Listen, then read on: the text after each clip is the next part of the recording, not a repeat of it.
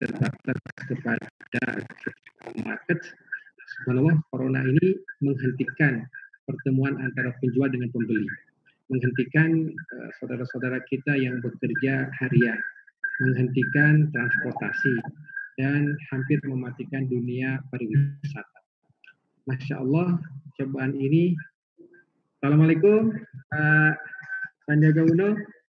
Alhamdulillah. Waalaikumsalam warahmatullahi wabarakatuh, Ustaz. Apa kabar? Alhamdulillah bisa bersilaturahim dengan Pak Sandiaga Uno, ini idola saya. Saya yang mengidolakan Pak Ustaz. Terima kasih. Alhamdulillah. Jadi saya sudah mulai pada sore hari ini saya kedatangan tamu spesial dan ingin banyak berbicara bagaimana memunculkan optimisme terutama untuk membangun bagian terbesar dari ekonomi bangsa Indonesia yaitu UMKM.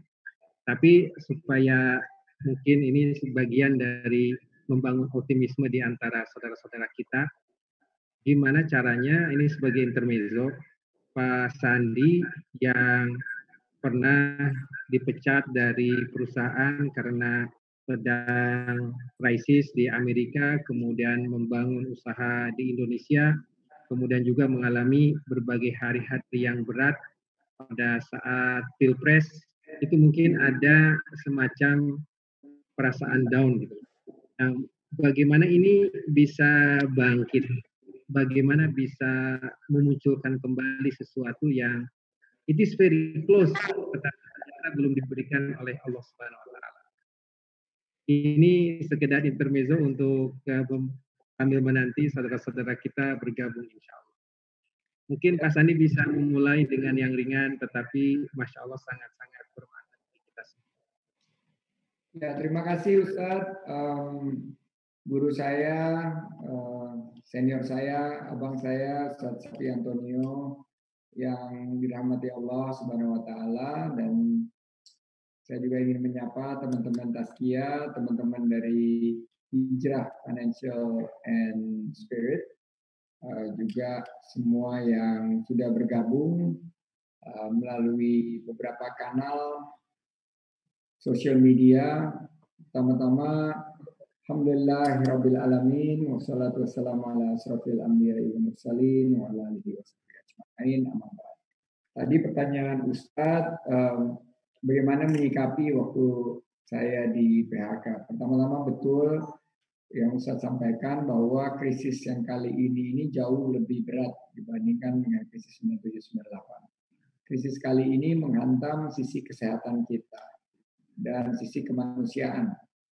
Di krisis 97-98 kita hanya menghadapi krismon dan berujung krisis multidimensi dan juga krisis berkaitan dengan sektor perbankan dan korporasi. UMKM alhamdulillah menjadi penyelamat kita.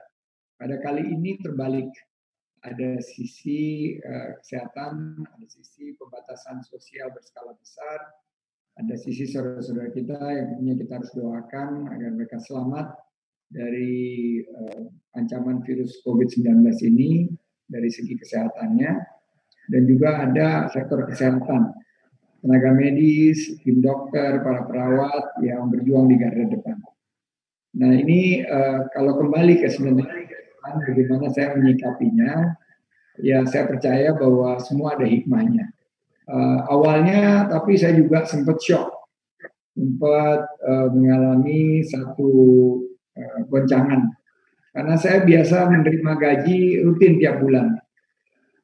Saya menerima tunjangan dari perusahaan dan tiba-tiba tanpa saya persiapkan sekonyong-konyong krisis datang cepat sekali. Belum sempat satu bulan saya sudah di PHK. Tapi itu adalah rupanya rencana. Awalnya saya mengira itu sebuah musibah, tapi itu adalah hikmah justru. Hikmah di tengah krisis 97-98 ternyata saya diarahkan oleh Allah Subhanahu Wa Taala untuk memulai usaha. Karena saya coba melamar pekerjaan ditolak terus. Akhirnya saya memberanikan diri bersama beberapa rekan memulai usaha. di bidang keuangan sebagai konsultan karena tidak memiliki modal. Jadi hanya bermodalkan jejaring, bermodalkan ilmu yang saya miliki dengan modal yang sangat minim, kita buka kantor. Setelah 3 bulan jatuh bangun, hampir tidak pernah saya mendapatkan peluang mendapat klien, akhirnya kita mendapatkan klien yang pertama. Jadi yang menguatkan kita itu adalah hikmah. Dan kesininya setelah beberapa krisis berlalu, saya yakin apa yang terjadi kepada kita ini sudah suatu yang terbaik. Pilpres kemarin saya belum dapat amanah ini juga Allah berikan yang terbaik. Karena Allah tentunya pemilik kekuasaan. Karena kekuasaan pemiliknya adalah Allah, Allah akan berikan kepada siapa yang Dia kehendaki. Dan juga dalam krisis ini COVID-19, saya yakin bahwa kehendak Allah kita menghadapi COVID-19 ini harus kita dapatkan hikmahnya.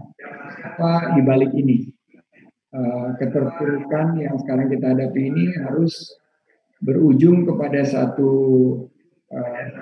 makna yang mampu untuk membawa kita menjadi lebih baik lagi setelah COVID-19. Jadi menurut saya ini kepukulan yang sangat memprihatinkan, tapi saya harapkan ini jadi ujian kita untuk naik derajat. Begitu kurang lebih, Pak Ustadz. Ya, terima kasih Pak Sandi pembukaannya.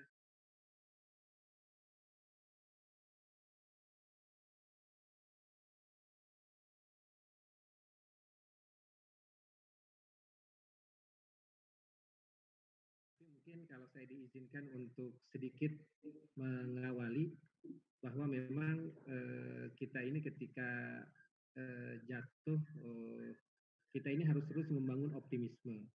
Di antaranya yaitu kalau sebagai muslim kita harus memastikan bahwa kita harus bangkit dengan kekuatan dari Allah yang diberikan kepada kita. Istilahnya believe for success with the power of Allah in you. Kita yakin bahwa Allah itu memberikan kepada kita satu kesempatan untuk bisa bangkit kembali. Satu kesempatan untuk bisa meraih sukses ketika kita sudah jatuh bangun. Nah, yang pertama mungkin tolong diluruskan ini Pak Sandi, saya berbicara tentang sedikit ekonomi. Kita itu ada kesulitan dari sisi ekonomi, order tidak ada, kemudian di PHK, kemudian ada yang tidak bisa bekerja, tender dibatalkan, Masya Allah. Banyak yang kehilangan dari kita. Nah, tetapi mungkin sebagai seorang yang beragama, apalagi muslim, kita harus ingat bahwa kita punya 2 aset. Satu yang tangible, satu yang intangible. Ada aset yang terlihat, kita deposito, kita punya tabungan, kita punya rumah, kita punya kendaraan. Itu adalah yang terlihat. Tapi ternyata masih banyak aset-aset lain yang tidak terlihat, yaitu adalah kesehatan kita. Itu aset yang sangat mahal tapi tidak terlihat. Kemudian juga anak-anak yang soleh, Masya Allah, suami yang setia, istri yang begitu dedicated kepada kita. Dan sampai saat ini pemirsa sekalian bisa bersama Pak Sandi, bisa bersama saya, tidak ada di rumah sakit persahabatan, tidak dinyatakan positif COVID, itu adalah satu anugerah yang subhanallah sangat mahal sekali.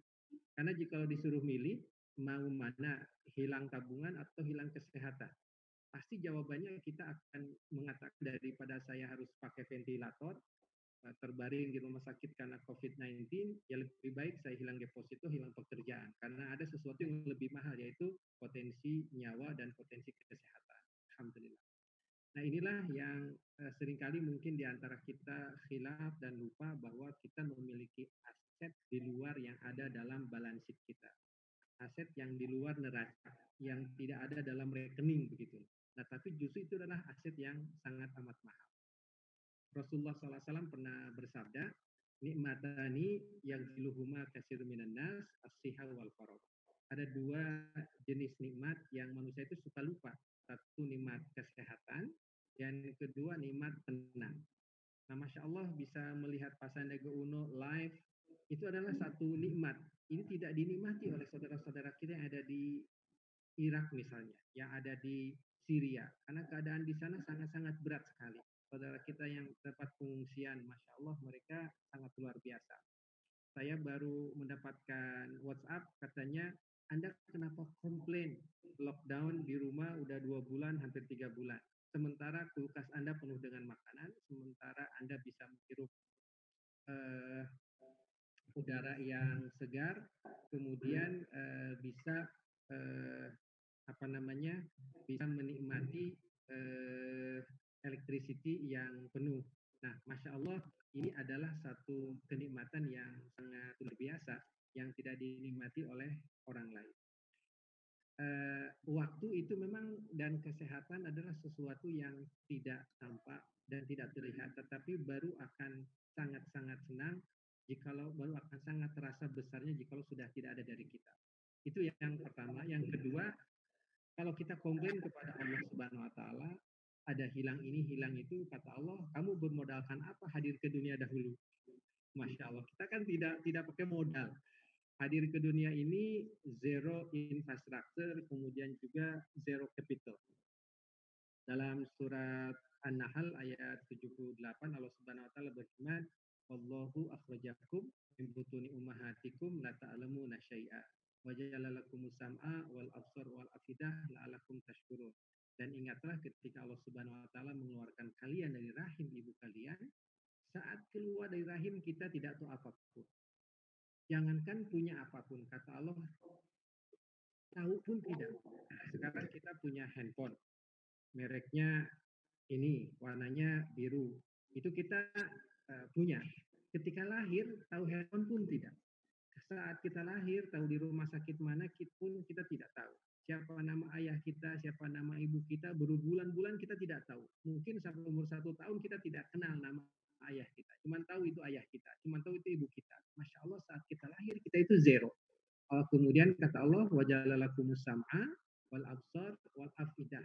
Aku berikan kamu mata, aku berikan kamu telinga, aku berikan kamu pemikiran, bisa bekerja, bisa jadi pengusaha, bisa jadi eksekutif. Nah, sekarang punya income, sekarang punya aset, punya pekerjaan. Nah, ketika aku ambil, kamu pun dahulu tidak punya apa-apa. Jadi kita sesungguhnya tidak punya hak untuk komplain kepada Allah Subhanahu Wa Taala karena kita datang dengan modal nol. Masya Allah, jikalau kita ingat ini semuanya dari Allah. Nah, yang ketiga, jika ada yang berkurang, ini benar-benar punya Allah dan bukan punya kita. Kita tidak punya apa-apa. Jadi ketika ada pekerjaan diambil, ada proyek tidak jadi, ada bisnis yang di-cancel, itu kita tidak berhak untuk komplain. Karena kata Allah ditegaskan dalam surat Nur ayat 33, wa atuhum mimma lillahillazi atakum, dan berikanlah kepada mereka dari harta Allah yang diberikan kepadamu. Itu redaksinya mimma lillahillazi atakum, dari harta Allah yang diberikan kepadamu. Nah, kemudian juga ternyata yang diambil itu, Masya Allah, hanya sebagian. Sebagiannya masih ada, yaitu insya Allah kreativitas kita, Allah berikan kesempatan, kemudian Allah juga memberikan kesempatan kepada kita untuk bisa network, untuk bisa punya kenalan, untuk bisa punya teman, apalagi sekarang dengan adanya zaman online dan zaman digital, ternyata kesempatan itu masih banyak. Satu aja yang kita butuhkan dari Allah, yaitu kita diberikan kesehatan dan diberikan umur yang panjang serta tambahan. Masya Allah, ini adalah beberapa hal yang mudah-mudahan menjadi awal dari sharing. Nah, hal yang berikutnya, sebelum nanti saya kembali ke Pak Sandiaga Uno untuk bertanya tentang aplikasi membangun dari perasaan yang Masya Allah tidak mudah, adalah ada 5 pilar dalam tauhid itu. Intinya sih kullu syai' minallah wa kullu syai' lillah wa kullu syai' tahta raqabatillah wa kullu syai' naf'aluhu liwajillah wa kullu syai' sayarji ilallah. Yang pertama adalah everything comes from Allah.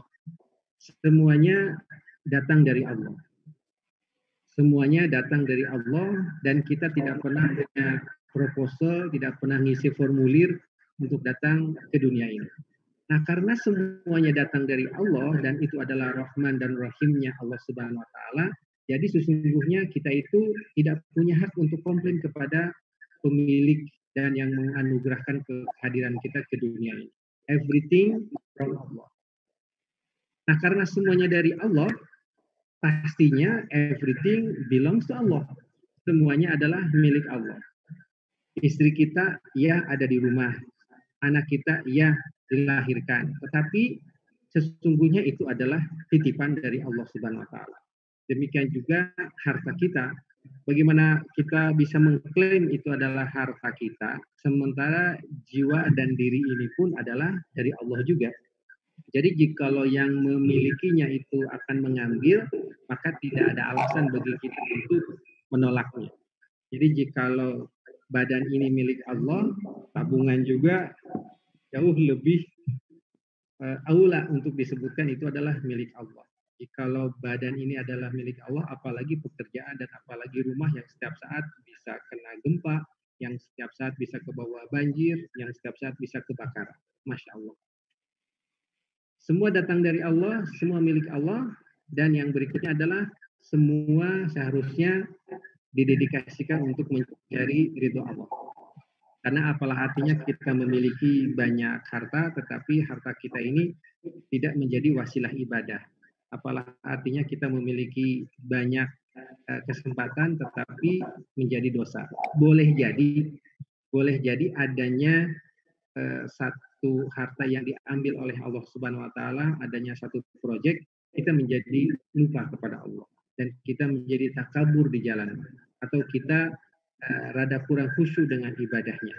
Nah, Allah sengaja memberikan kesulitan kepada kita agar kita terus berdoa dan terus dekat kepadanya. Yang keempat, everything is controlled by Allah. Masya Allah, karena semuanya itu di bumi Allah, karena semuanya itu di bawah matahari Allah, tidak ada yang luput daripadanya. Tidak ada yang lepas dari pengawasannya. Allah dikatakan memiliki dua malaikat, satu raqib, satu atid. Nah, ternyata raqib itu menurut para ulama adalah the one who control very close. Raqaba yuraqibu muraqabatan, seseorang yang mengontrol sangat-sangat dekat. Dalam firman Allah yang lain, min hablil warid, Allah itu lebih dekat daripada tulang leher kita. Nah, malaikat raqib itu adalah malaikat yang dekat mengontrol kita. Nah, sementara yang satu namanya atid. Apa artinya atid? Dalam bahasa Arab, atid itu adalah seorang auditor, seorang surveyor yang menghitung sampai ke 0,000 sekian. Jadi tidak ada pembulatan. Masya Allah, bagaimana kita punya dua malaikat, yang satu mengontrol sangat dekat, yang satu menghitung sampai ke 0, sekian. Masya Allah. Dan yang terakhir, everything shall return to Allah. Semuanya akan kembali kepada Allah Subhanahu Wa Taala.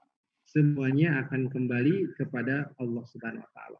Dalam bab rezeki, ikhwah yang dirahmati Allah Subhanahu Wa Taala, Rasulullah SAW mengatakan, ittaqullah wa ajmilu fit talab, fa innan nafsa lan tamuta hatta yastawfiya rizqaha.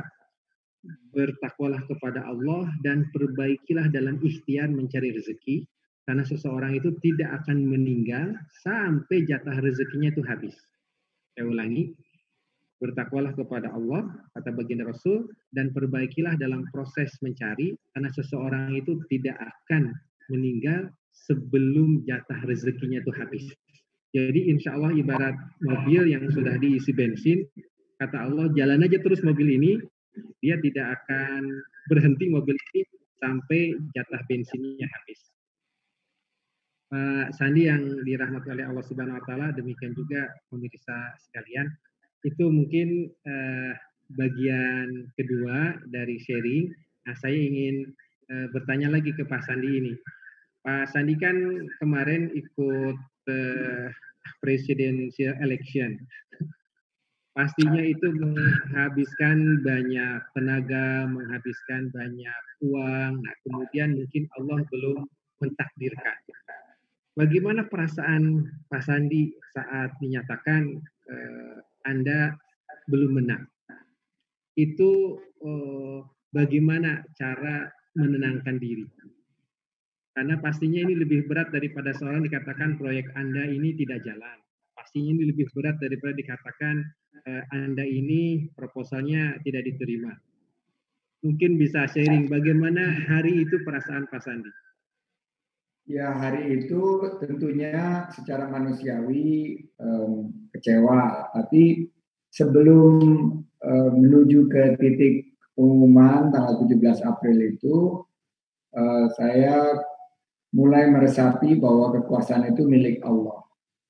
Dan apa yang disampaikan Pak Ustadz tadi terus didengung-dengungkan pada saya oleh para guru-guru saya, oleh para ulama, bahwa A'udzubillahiminasyaitonirrajim, Bismillahirrahmanirrahim, Kulillahumma malikal mulki, Tuktil mulka mantasya, Watanzi'ul mulka mantasya, Watu'izu mantasya, Watudhillu mantasya, Jadikal khair, Innaka'ala kulisyain qadir.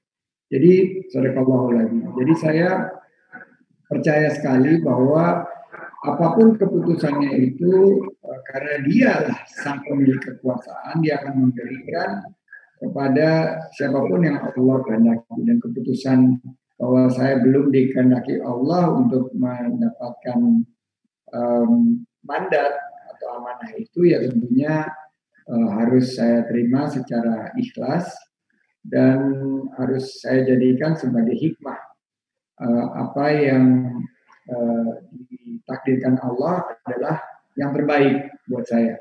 Jadi itu yang saya yakini. Dan setelah nggak lama saya sakit itu pas lagi pemilihan.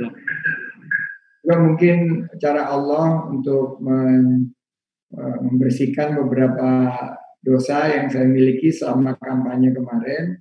Saya sempat sakit 1-2 minggu sebelum akhirnya saya kembali lagi berkegiatan. Jadi itu yang menjadikan saya lebih kuat menghadapi hasilnya. Dan alhamdulillah ternyata saya belajar banyak sekali bahwa dalam kita berikhtiar itu kita harus terapkan apa yang selama ini saya selalu ucapkan, tapi harus saya juga aplikasikan, yaitu kerja cerdas, kerja keras udah. Saya 8 bulan nonstop, pagi, siang, malam. 1000 titik itu Pak. Keliling. 1.600 titik kunjungan keliling Indonesia. Dari Sabang sampai Merauke, dari Papua sampai Aceh, semua tiap provinsi saya datangi. Kedua, kerja cerdas. Saya sudah menggunakan data, sudah menggunakan teknologi, menggunakan digital, bekerja secara cerdas untuk menjangkau masyarakat. Menggunakan juga isu-isu ekonomi, isu-isu lapangan pekerjaan, isu-isu tentang harga-harga bahan pokok, itu sudah kita lakukan. Ketiga, kerja tuntas. Jadi kita nggak berhenti, kita terus sampai tanggal 17 April. Tapi yang keempat ini yang paling sulit untuk diaplikasikan, yaitu kerja ikhlas. Bahwa ikhtiar ya menjadi kewajiban kita. Tapi hasil akhir itu domain Allah Subhanahu wa taala. Allah yang akan tentukan hasilnya. Man proposes, God disposes. Jadi akhirnya kita harus betul-betul ikhlas dalam artian setulus-tulusnya bekerja dan tidak mengharapkan pamrih. Tidak langsung menyatakan, wah saya udah kerja keras begini kok hasilnya seperti ini. Dengan keikhlasan kita ini adalah bentuk inovasi. Bahwa kita mengambil resiko dengan proaktif dalam ikhtiar kita membangun bangsa. Tapi hasilnya dan konsekuensinya itu murni adalah kehendak Allah. Dengan mengadopsi pemikiran tersebut saya sangat plong. Saya sangat merasakan beban yang berat itu hilang dari pundak saya dan saya mulai kegiatan baru lagi sekarang, kembali ke social entrepreneurship, kembali lagi memberikan motivasi kepada anak-anak muda. Jadi saya menemukan juga satu hikmah setelah Pilpres selesai kemarin, Pak Ustadz. Ya, saya yakin Allah itu sangat sayang ke Pak Sandi.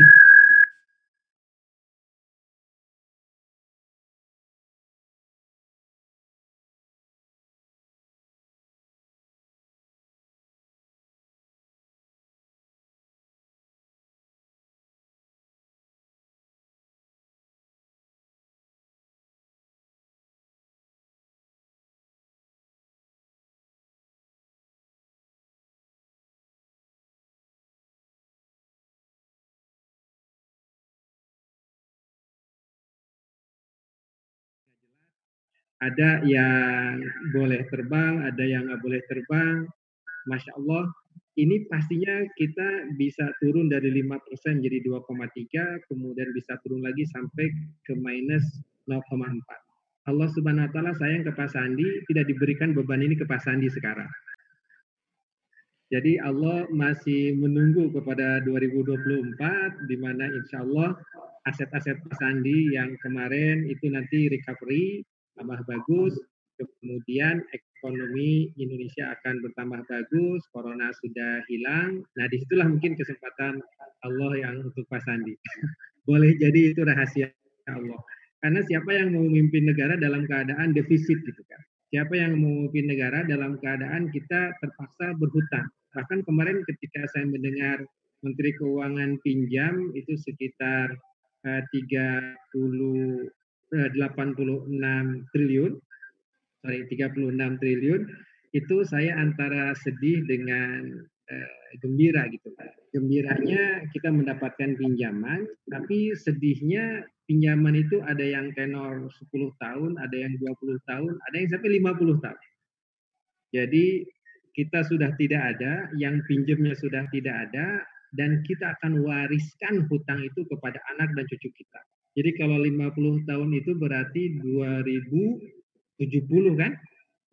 Nah itu hutangnya masih ada itu. Tetapi keputusannya dilakukan di periode ini pada tahun 2020 dan dia akan jatuh tempo pada 2070. Jadi anak kita, keponakan kita, AA, UA, TT sampai cucu kita akan punya beban hutang ini. Masya Allah. Nah Alhamdulillah Allah bebaskan ini dari kita. Wa asa'an takruhu syai'an wa khairul lakum wa asa'an tuhibbu syai'an wa huwa syarrul lakum wallahu ya'lamu antum la.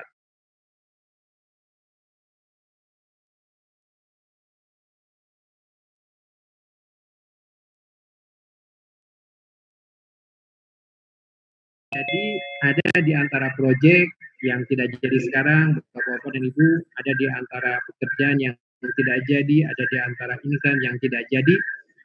Allah mungkin menutup rezeki yang kecil karena Allah mempersiapkan sesuatu yang besar, yang tanpa masalah.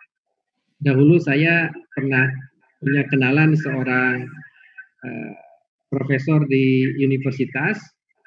Dia sudah ditelepon oleh pimpinan bahwa dia ini akan menjadi dirjen di satu kementerian. Masya Allah sudah siap-siap untuk jadi dirjen.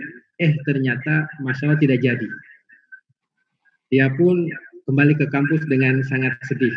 Telepon ke saya, Pak Antonio, saya nggak jadi dirjen. Mungkin kita belum bisa diskusi tentang kampus Tazkia Anda. Dan kita belum bisa bicara tentang bagaimana pengembangan kurikulum, beasiswa, dan sebagainya. Tapi Masya Allah, hari berganti, bulan berjalan, rejim bergiliran, Masya Allah dia akhirnya tidak jadi dirjen tapi jadi menteri. Berarti Allah Subhanahu Wa Taala itu sudah mempersiapkan satu skenario yang Allah alam kita tidak tahu. Tetapi di balik itu ada sesuatu yang sangat besar. Saya yakin. Okay. Yang sekarang mungkin saya ingin lanjut dengan Pak Sandi, yaitu dari fondasi tauhid ini yang tadi sudah mudah-mudahan melandasi optimisme kita. Kita harus move on.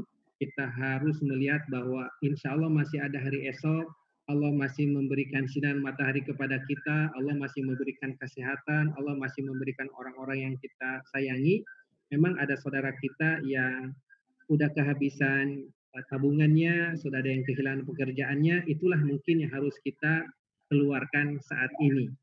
harus kita keluarkan zakatnya, kita bantu. Nah, kalau menurut Pak Sandi, bagaimana sekarang ada saudara-saudara kita yang miskin, sangat miskin, sama rentan miskin, yaitu MKM. Kira-kira strategi bertahannya supaya bisa selamat ini kira-kira seperti apa? Karena kita ketahui bahwa UMKM itu adalah bagian terbesar dari ekonomi Indonesia, hampir 99% pekerjaan ada di sana. Demikian juga dia berkontribusi sangat besar terhadap APBD kita, terhadap gross domestic product kita. Kira-kira bagaimana kiat dari UMKM kita untuk bisa bertahan di masa krisis ini? Silakan Pak Sandi. Ya, pertama-tama data-datanya adalah UMKM tulang punggung ekonomi kita. Dari PDB kita 60% itu adalah hasil kontribusi UMKM. Usaha besar hanya 40%. Dari jumlah lapangan kerja, 97% adalah kontribusi penyerapan lapangan kerja oleh UMKM, dan dari total populasi dunia usaha 99% lebih UMKM. Berarti UMKM ini mestinya menjadi pilar pertumbuhan ekonomi kita pasca COVID-19. Oleh karena itu, saya mendorong langkah-langkah penyelamatan UMKM sebagai prioritas. Dan ada 3 rumus utama penyelamatan UMKM. Pertama adalah yang saya sebut sebagai Vitapreneur. Cash is king. Itu pertama. Jadi UMKM ini harus diberikan suntikan likuiditas. Kita harus pastikan UMKM ini tidak tenggelam dan tidak kekurangan oksigen. Jadi likuiditas itu adalah bagian daripada oksigen buat UMKM. Polanya bisa bantuan langsung tunai, bisa kredit yang lunak, atau pelonggaran kewajiban-kewajiban UMKM sehingga mereka bisa bertahan dan melakukan pengelolaan untuk mereka bisa bertahan. Kedua adalah beradaptasi dengan new normal. Ini yang saya sampaikan kepada UMKM untuk segera beradaptasi. Ini adalah satu kesempatan kita karena Allah Subhanahu wa Ta'ala mengirimkan COVID-19 ini agar kita bisa melihat peluang. Ini adalah bagian mendemokratisasi dari peluang-peluang kita ini bisa terakses oleh para pengusaha UMKM dengan bantuan teknologi, dengan bantuan platform digital. Di mana saja sektornya. Ini Allah sudah bukakan bahwa ke depan bisnis itu akan berbasis kebutuhan, bukan berbasis keinginan. Apa saja kebutuhan manusia? Kebutuhan manusia kesehatan. Kita harus pastikan kesehatan ini menjadi satu aspek yang diutamakan. Bahwa ke depan fasilitas kesehatan, juga alat-alat kesehatan, obat-obatan, vitamin, ini menjadi yang utama. Kedua, sekarang yang medical ini jahe, kemudian juga madu, kunyit, itu justru jadi booming ya Pak ya? Betul, jadi jahe, madu, saya juga sekarang ingin share ada UKM yang memproduksi kojima, ini korma, jintan, dan madu. Ini sekarang sudah berubah menjadi ekstrak seperti ini sangat diminati sekarang bahwa kebutuhan masyarakat terhadap barang-barang yang meningkatkan imunitas dia. Juga untuk mencegah ada masker seperti ini. Ini akan UMKM akan perlu dan ini sudah akan menjadi realita baru kita ke depan. Kita akan menjaga kebersihan juga selain daripada menjaga wudhu, menjaga karena kebersihan adalah sebagian daripada iman. Ini adalah cairan hand sanitizer produksi UMKM. Segera mereka harus mengisi karena hand sanitizer ini akan menjadi fitur utama di setiap fasilitas baik di rumah kita maupun tempat kita berkegiatan. Juga cairan disinfektan seperti spray kayak seperti ini. Nah, ini juga akan sangat dibutuhkan. Kebersihan adalah sebagian daripada iman. Kita pastikan rumah kita selalu terbebas dari kuman-kuman, bakteri maupun virus. Juga ada pendekatan-pendekatan teleconferencing seperti sekarang. Dulu saya kalau mau ketemu Pak Ustadz Syafii Antonio harus naik mobil sampai ke Sentul. Di Sentul langsung melihat masjid yang indah, berhenti di situ, di belakangnya ada Universitas Tazkia. Sekarang kita sudah terhubung dalam konsep teleconferencing. Jadi bisnis-bisnis yang berkaitan dengan teleconferencing akan bertumbuh ke depan. UMKM banyak yang bergerak di sini sebagai fasilitator. Kalau Zoom-nya mungkin belum, tapi bagaimana dengan Wi-Fi-nya? Itu UMKM yang supply. Pelatihannya, juga webcam, speaker, external monitor yang seperti di belakangnya Pak Ustadz. Nah itu external monitor sekarang lagi laku-lakunya. Berikutnya MOOC. Tadi saya pagi memberikan kuliah di Universitas Trunojoyo di Madura. Trunojoyo Madura ya. Jumlah yang mengikuti program itu hampir 4.000 orang yang terhubung melalui kanal-kanal Google Meet dan juga YouTube dan Facebook. Jadi luar biasa yang mengikuti tadi juga siang-siang dengan Pak Tung Deseng Waringin, kita memberikan masif open online course. Nah ini adalah disrupsi di sistem pendidikan kita. Saya tadi udah cerita digital, sekarang semua digitalisasi meningkat, UMKM segera beradaptasi untuk digital. Makanan, nah ini penting banget.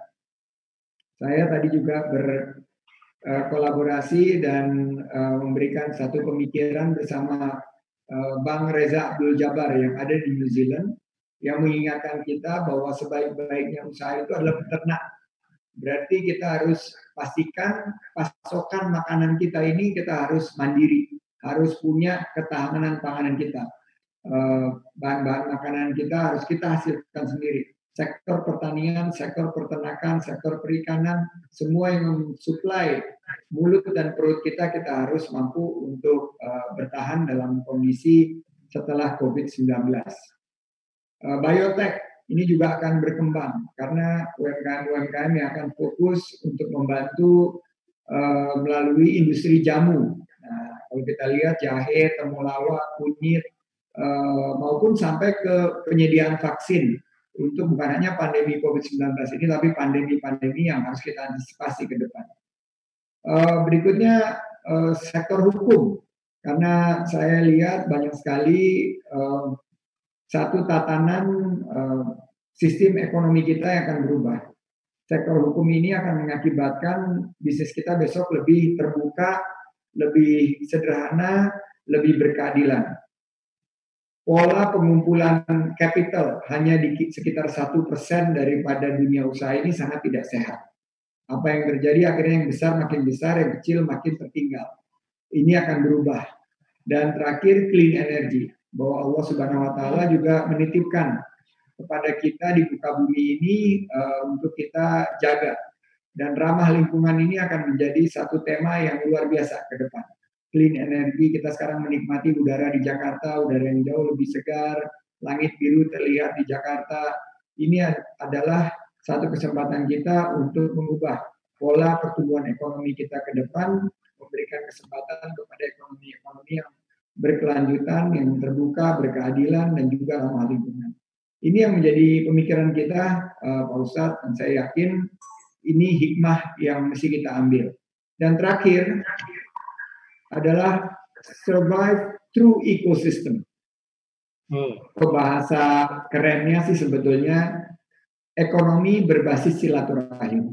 Kalau kita memperluas silaturahim kita, Allah janjikan umur panjang dan rezeki. Saya yakin seperti OKOC ini sekarang jaringannya sekitar 400.000 di seluruh wilayah Indonesia. Jejaring-jejaring pengusaha-pengusaha kecil ini sekarang saling memperkuat. Dalam keadaan seperti sekarang, mereka saling memberikan pasokan dan permintaan itu dilakukan di dalam jejaring mereka sendiri. Dalam satu konsep ekosistem. Dalam satu konsep ekonomi berbasis silaturahim. Saya yakin dengan kepedulian kita, nilai luhur bangsa ini, yaitu gotong royong. Juga kita di bulan suci Ramadan ini harus mengoptimalkan ziswah kita. Ini adalah kesempatan kita untuk membantu sesama. Jangan sampai ada saudara-saudara kita yang belum tersentuh bantuan pemerintah, yang tidak punya sembako, yang tidak punya dana tunai, mereka tidak tersentuh oleh kita-kita yang diberikan keleluasaan. Oleh karena itu saya punya gerakan relawan Indonesia Bersatu bersama dengan teman-teman lain. Saya diamanahi untuk menjadi koordinator. Ini yang kita lakukan pendataan bagi komunitas-komunitas yang belum tersentuh bantuan. Ini kesempatan kita untuk berbagi dan kesempatan kita beramal, khususnya di bulan yang insya Allah penuh ampunan ini. Ustaz. Ya, ini subhanallah, ini sangat-sangat mencerahkan sekali bahwa ternyata dengan COVID-19 ini justru begitu banyak peluang yang terbuka. Kuncinya adalah mungkin bagaimana kita kreatif, kemudian bagaimana memanfaatkan digital dan memanfaatkan networking serta teknologi. Ini saya teringat kepada satu hadis Pak Sandiaga Uno, di mana Rasulullah SAW bersabda, "Man sanna sunnatan hasanatan falahu ajruhu wa ajru man amila bihi." Barang siapa menemukan sesuatu yang baru, bagaimana menemukan satu kreativitas yang baru, maka baginya adalah pahala penemuan itu dan pahala orang yang mengaplikasikannya. Jadi betapa banyaknya pahala orang yang menemukan Zoom atau Google Meet yang gratis itu. Tetapi sangat disayangkan menemukannya bukan Muslim, sehingga kita bisa bersilaturahim dengan sangat luasa. Betapa banyaknya pahala orang yang bisa memproduksi makanan dengan sehat dan baik. Nah, di sini berarti ini adalah satu peluang. Kalau kita melihat ada food, ada medical, saya menjadi ingat akan satu anekdot. Katanya Indonesia itu baru maju jikalau kita itu di embargo. Kita itu baru maju jikalau di stop import, kemudian kita dipaksa untuk memproduksi dalam negeri sendiri. Nah, karena sekarang ini kita dengar durian Bangkok, salak Bangkok, pepaya Bangkok, jeruk Bangkok, semuanya seolah-olah kita dari sisi pertanian Bangkok semua. Demikian juga sedikit-sedikit kita import dari Cina, sedikit-sedikit import dari China, seolah-olah kita tidak mampu memproduksi. Nah, mungkin dengan adanya COVID-19 ini, di mana pabrik di sana di stop, kita dipaksa untuk memproduksi dari diri sendiri, karena kita sudah punya market 270 juta. Kita begitu banyak engineer, kita begitu banyak ahli dari IPB, dari ITB, dari UNAI, dari Taskia, dari mana begitu banyak ahli-ahlinya. Cuman kadang-kadang Pak Sandi, ketika kreativitas itu sudah ketemu, kemudian juga kita semangat ingin memproduksinya, kita kalah dengan kebijakan impor. Nah, jadi kreativitas ini jadi mentok gitu loh. Kemudian apa yang diperjuangkan itu menjadi terhambat. Kenapa? Si UMKM ini masih berusaha untuk bangkit. Mungkin kalau dalam sektor perdagangan oke. Tetapi bagi saudara kita yang baru memulai memproduksi dengan pinjaman ala kadarnya, dengan teknologi ala kadarnya, belum sampai kepada economic scale, tiba-tiba air bah import masuk di kita. Di sana ada rente ekonomi, ada kepentingan pilkada, ada kepentingan politik yang sesaat. Jadi pembangunan usaha kecil dan mikro ini seolah-olah tidak menemukan jalannya, semuanya berakhir di kepentingan sesaat. Bagaimana Pak Sandi melihat tidak nyambungnya antara kreativitas, tidak nyambungnya dengan semangat, tidak sambungnya dengan produktivitas karena kita dibom oleh impor. Gimana tuh Pak Sandi? Betul. Jadi kalau lihat sebetulnya di slide sebelumnya ini saya pengen sharing juga. Kalau Pak Ustadz bisa mundur satu slide di belakang ini, saya ceritakan bahwa setiap krisis itu ada peluang karena dua kata yaitu weiji di dalam karakter Mandarin itu adalah bahaya dan peluang. Nah, ketidaknyambungan ini menurut saya ada di slide selanjutnya, ada di slide satu lagi dan di sini. Kalau kita menjadikan sebelumnya, kalau saya Satu lagi, iya. Kalau kita menjadikan satu keyakinan bahwa di balik satu pintu yang tertutup akan ada pintu rezeki lain yang terbuka, kita akan mulai lebih memperkuat sektor pangan yang selama ini kita hanya tergantung. Pengusaha-pengusaha termasuk saya juga salah satunya, karena mengalami kesulitan birokrasi, perizinan, dan lain sebagainya, akhirnya berhenti berinovasi. Udahlah kita impor aja lah, gampang. Nggak usah pusing-pusing buat-buat. Toh dibuat di sini juga dipersulit, didatangin terus, dimintain sumbangan ini, sumbangan ini, pungutan ini, pungutan ini, baik yang resmi maupun yang tidak resmi. Akhirnya kreativitas kita terbunuh, tapi kita tidak perlu untuk terus mengeluh, kita lakukan ATM aja. Amati, tiru, lalu modifikasi. Dengan semangat inovasi ini, kita bisa melihat bagaimana perubahan perilaku dari konsumen setelah COVID-19 ini. Apa yang dibutuhkan masyarakat hari ini dan 3 bulan ke depan ini sangat menarik. Bahwa kembali lagi kepada kebutuhan-kebutuhan kita, untuk mulut, perut, dan kebutuhan-kebutuhan dasar kita. Juga kebutuhan-kebutuhan untuk kesehatan kita. Ini kembali mendominasi. Dari 100 tertinggi, barang-barang yang dijual di kategori e-commerce. Luar biasa sekali kalau kita lihat, ini kembali ke kebutuhan dasar kita. Bagaimana hal-hal yang berkaitan dengan sesuatu yang kita lakukan dalam keseharian kita. Jadi COVID-19 ini kalau kita jeli dalam berkolaborasi antara pemerintah, dunia usaha, masyarakat, dan akademisi, kita tidak saling menyalahkan, tapi justru menggunakan kesempatan ini, mengubah tatanan kita ke depan. Kalau saya diberikan kesempatan untuk memberikan masukan kepada pemerintah, maka fokus saya adalah membangun dari bawah, yaitu membangun sektor konsumsinya.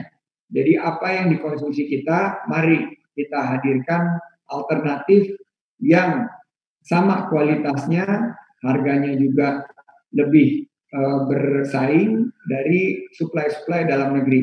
Kita ubah kebiasaan kita untuk mengimpor bahan-bahan pokok kita. Kedua, kita benahi UMKM kita. Benahi akses permodalannya, bagaimana juga kita benahi akses peningkatan sumber daya manusianya, dan juga kita tingkatkan akses distribusi pada pasar konsumsi ini. Jangan hanya dikuasai oleh segelintir pemilik modal besar, harus dibuka untuk teman-teman UMKM. Dan terakhir, pastikan ketersediaan bahan pokok itu tidak lagi simpang siur antara kebijakan pemerintah daerah pusat, sehingga akibatnya harga-harga bahan pokok itu melonjak naik. Itu harus menjadi perjuangan kita ke depan, karena kembali lagi back to basic, bahwa satu, cash is king, kedua, adapt to new normal, dan ketiga adalah survive through ecosystem. Saya yakin dengan semangat tersebut kita bisa menyambungkan hal-hal yang kemarin ini tidak nyambung, dan kita tidak usah menyalahkan pemerintahan sekarang. Pemerintahan punya keterbatasan yang luar biasa. Kalau lihat dari kemampuan keuangan juga, pemerintah mengalami kesulitan karena keuangan yang mereka gunakan selama ini banyak terpusat di infrastruktur, sementara di sisi-sisi pembangunan kemanusiaannya masih tersendat. Nah ini siapa yang harus masuk? Nah, tentunya adalah kolaborasi antara dunia usaha dan masyarakat. Saya yakin, saya sangat optimis setelah COVID-19 ini kalau kita tata dengan baik, ekonomi kita akan lebih menguat ke depan. Ya, subhanallah. Ini mengingatkan saya terhadap satu konsep fardul kifayah dalam pengertiannya yang saat ini kita tuh suka salah menafsirkan fardhu kifayah, seolah-olah fardhu kifayah itu adalah sholat jenazah saja, seolah-olah sholat fardhu kifayah itu adalah menguburkan jenazah saja. Padahal jika kita kembali kepada tuntunan Rasul, fardu kifayatih wa fardun jama'iyun rijaha qaumin au ummatin mu'ayyana au fi'atin mu'ayyan li adai faridatin mu'ayyana bihaitsu idza yu'adi juz'un minhum saqatal wajibi anhum walakin idza ta'atala asma kulluhum jami'an. Fardu kifayah satu kewajiban kolektif terhadap satu kaum, satu komunitas, satu tim untuk melakukan tugas tertentu. Seandainya sebagian sudah melakukan, seperti ada mayit di satu kampung, ada yang melakukan sebagiannya, maka kewajiban kampung tersebut bebas. Kalau ada anak tenggelam, ibu-ibu lagi arisan, itu wajib satu ibu minimum menyelamatkan anak yang tenggelam di kolam tadi. Jangan semuanya sibuk arisan, sibuk makan bakso. Kalau tidak, semuanya berdosa. Yang di tengah bilang yang di belakang akan nyelamatin, yang di belakang bilang yang di depannya akan nyelamatin. Nah, kalau fardu kifayah ini kita bawa ke dalam basic needs kita ini, saya akan bertanya kepada ibu-ibu sekarang yang mau sebentar lagi mau masak di dapur atau sudah mengangetin masakannya. Bisa tidak ibu-ibu itu menutup aurat tanpa adanya jilbab? Tidak mungkin. Bisa tidak jilbab itu diproduksi tanpa adanya garment? Tidak mungkin. Jadi adanya umat yang masuk ke dalam industri garment itu fardu kifayah. Bisa tidak bapak-bapak nanti sholat malam taraweh dengan keluarga tanpa adanya listrik? Tidak mungkin. Berarti adanya listrik itu adalah fardu kifayah. Apakah mungkin kita sekarang melindungi saudara-saudara kita sedang berjuang di garis depan menyelamatkan yang kena COVID-19 tanpa adanya APD, tanpa ada ventilator, tanpa ada alat-alat medis? Masya Allah, alat-alat medis itu menjadi fardu kifayah. Nah, pertanyaan sekarang, apakah mungkin kita bisa berkomunikasi tanpa adanya handphone? Tidak mungkin. Berarti adanya umat yang masuk ke dalam industri handphone adalah fardu kifayah. Apakah mungkin kita bisa survive tanpa adanya makanan, tanpa adanya minuman, tanpa adanya obat? Tidak mungkin. Berarti masuknya umat ke dalam industri ini adalah fardu kifayah. Mohon maaf. Sekarang, siapa yang paling banyak melakukan fardu kifayah? Ternyata bukan kita. Ternyata negeri tetangga, negeri di sebelah sana. Dan kita ngimport dari sana. Nah, inilah mungkin fardu kifayah yang dikaitkan dengan COVID, yang dikaitkan dengan kreativitas, dikaitkan dengan produktivitas, dikaitkan dengan opportunity, akan menjadi satu new normal. Mudah-mudahan ini yang bisa menjadi satu matlamat kita ke depan. Mudah-mudahan semangat tadi yang disampaikan oleh Pak Sandi menjadi satu pemicu bagi kita untuk bisa mengatasi ini. Ini adalah satu cobaan dari Allah, tetapi di balik cobaan ini ada beberapa kesempatan yang luar biasa. Mungkin sebelum tutup, karena Pak Sandi saya yakin akan ada live di tempat yang lain, apakah ada pesan terakhir yang ingin disampaikan? Mudah-mudahan nanti saya dan pemirsa bisa mencatatnya sebagai satu wisdom. Silakan Pak Sandi. Ya, alhamdulillah ini merupakan kesempatan yang luar biasa. Saya bisa berinteraksi dengan guru saya, senior saya, dulu sama-sama di Ken. Kalau di Ken, saya duduk di sana Pak Sandi. Ekonomi nasional, saya ingin mengajak kita semua bersatu padu melawan COVID-19 ini. Bangkit di saat yang sulit, bersatu padu kalahkan COVID. Coronavirus ini sangat menular. Tapi kalau kita lawan virus COVID ini dengan virus lain, yaitu virus saling tolong-menolong. Virus lain yaitu virus kita peduli dan bergotong royong. Kita bisa bersatu dan mengumpulkan pikiran dan jiwa kita. Coronavirus ini beban besar bagi kemanusiaan, tapi jika ditangani melalui tindakan bersama, insya Allah kita akan meningkatkan landasan kasih sayang kita untuk sesama. Saya yakin ibadah kita kali ini lain daripada yang lain. Lain dibandingkan bulan suci Ramadan lainnya, kita beribadah di rumah saja. Tapi ada satu hikmah juga, bahwa kita mampu untuk beribadah bersama keluarga dan mensyukuri nikmat buka puasa yang tidak berlebihan, tidak jor-joran, tidak konsumtif, tapi lebih dalam berkecukupan. Nah, ini yang menurut saya aspek sosial ekonomi kita harus kita gunakan untuk menyelamatkan saudara-saudara kita. Kesempatannya ini ada di tangan kita dan kita bisa mulai hijrah per hari ini. Sukses untuk kita semuanya. Hasbunallah wa ni'mal wakil, ni'mal maula wa ni'man nasir. La haula wa la quwata illa billahil azim. Sempurna hanya milik Allah Subhanahu wa taala. Saya pamit dulu, Syafii Antonio. Salam buat keluarga, salam untuk bunda tersayang dari saya dan Mbak Nur. Kapan-kapan kita jalan-jalan lagi nih, tapi kelihatannya salam untuk udah lama kita jalan-jalan. Sri Kani ada di Amerika. Oh iya, salam dan untuk semua.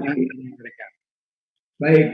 Assalamualaikum warahmatullahi wabarakatuh. Dirahmati Allah Subhanahu wa taala, Pak Sandiaga Uno sendiri, dan sekarang waktu kita juga sudah hampir habis. Mungkin di penghujung ini saya ingin mengakhiri dengan satu tips bagaimana kita bisa membangun optimisme, yaitu cara yang paling mudah kita mengambil kekuatan dari Allah. Dan cara yang paling praktis adalah kita yakin bahwa Allah itu adalah maha pembuka. Allah itu maha pemberi jalan. Allah itu maha kaya. Allah itu maha kuat. Allah itu maha dahsyat. Allah itu maha mendekatkan yang jauh. Allah itu bisa mengkayakan. Ini ada dalam Asmaul Husna. Jadi kalau kita baca setelah sholat, kemudian kita renungi maknanya, kita lagi mumet, ingat Allah Al-Fattah, yang maha membuka. Insya Allah jadi terbuka pikiran. Ketika kita lagi mentaf, ingat Allah Al-Wasi', Tuhan yang maha luas. Insya Allah kita jadi mudah juga. Ketika kita lagi tidak ada apa-apa, ingat Allah Ar-Razzaq, yang maha memberi. Ketika kita nggak sabar, ingat Allah As-Sabur, Tuhan yang maha sabar. Nah, insya Allah kekuatan yang ada dalam Asmaul Husna ini, jika kita ambil, itu akan menjadi energi, akan menjadi satu kekuatan bagi kita, dan akan menjadi satu motivasi untuk mengalahkan segala kesulitan yang ada di depan kita. Memang kita miskin, tapi Allah kaya. Memang kita sulit, tetapi Allah adalah maha mudah. Mudah-mudahan tauhid ini, Asmaul Husna ini, hope ini akan menjadikan kita kreatif, kemudian kita bekerja keras, kita bekerja cerdas, kemudian kita bekerja tuntas, dan kita bekerja ikhlas, sehingga kita bisa menjadi pemenang dari kesulitan yang akan datang. Terima kasih Pak Sandi, dan terima kasih semua yang sudah hadir. Mudah-mudahan ada manfaatnya. Mohon maaf jika ada yang tidak berkenan. Bila itu berkuah hidayah. Wassalamualaikum warahmatullahi wabarakatuh. Waalaikumsalam warahmatullahi wabarakatuh. Waalaikumsalam warahmatullahi wabarakatuh. Jadi aja ini habis.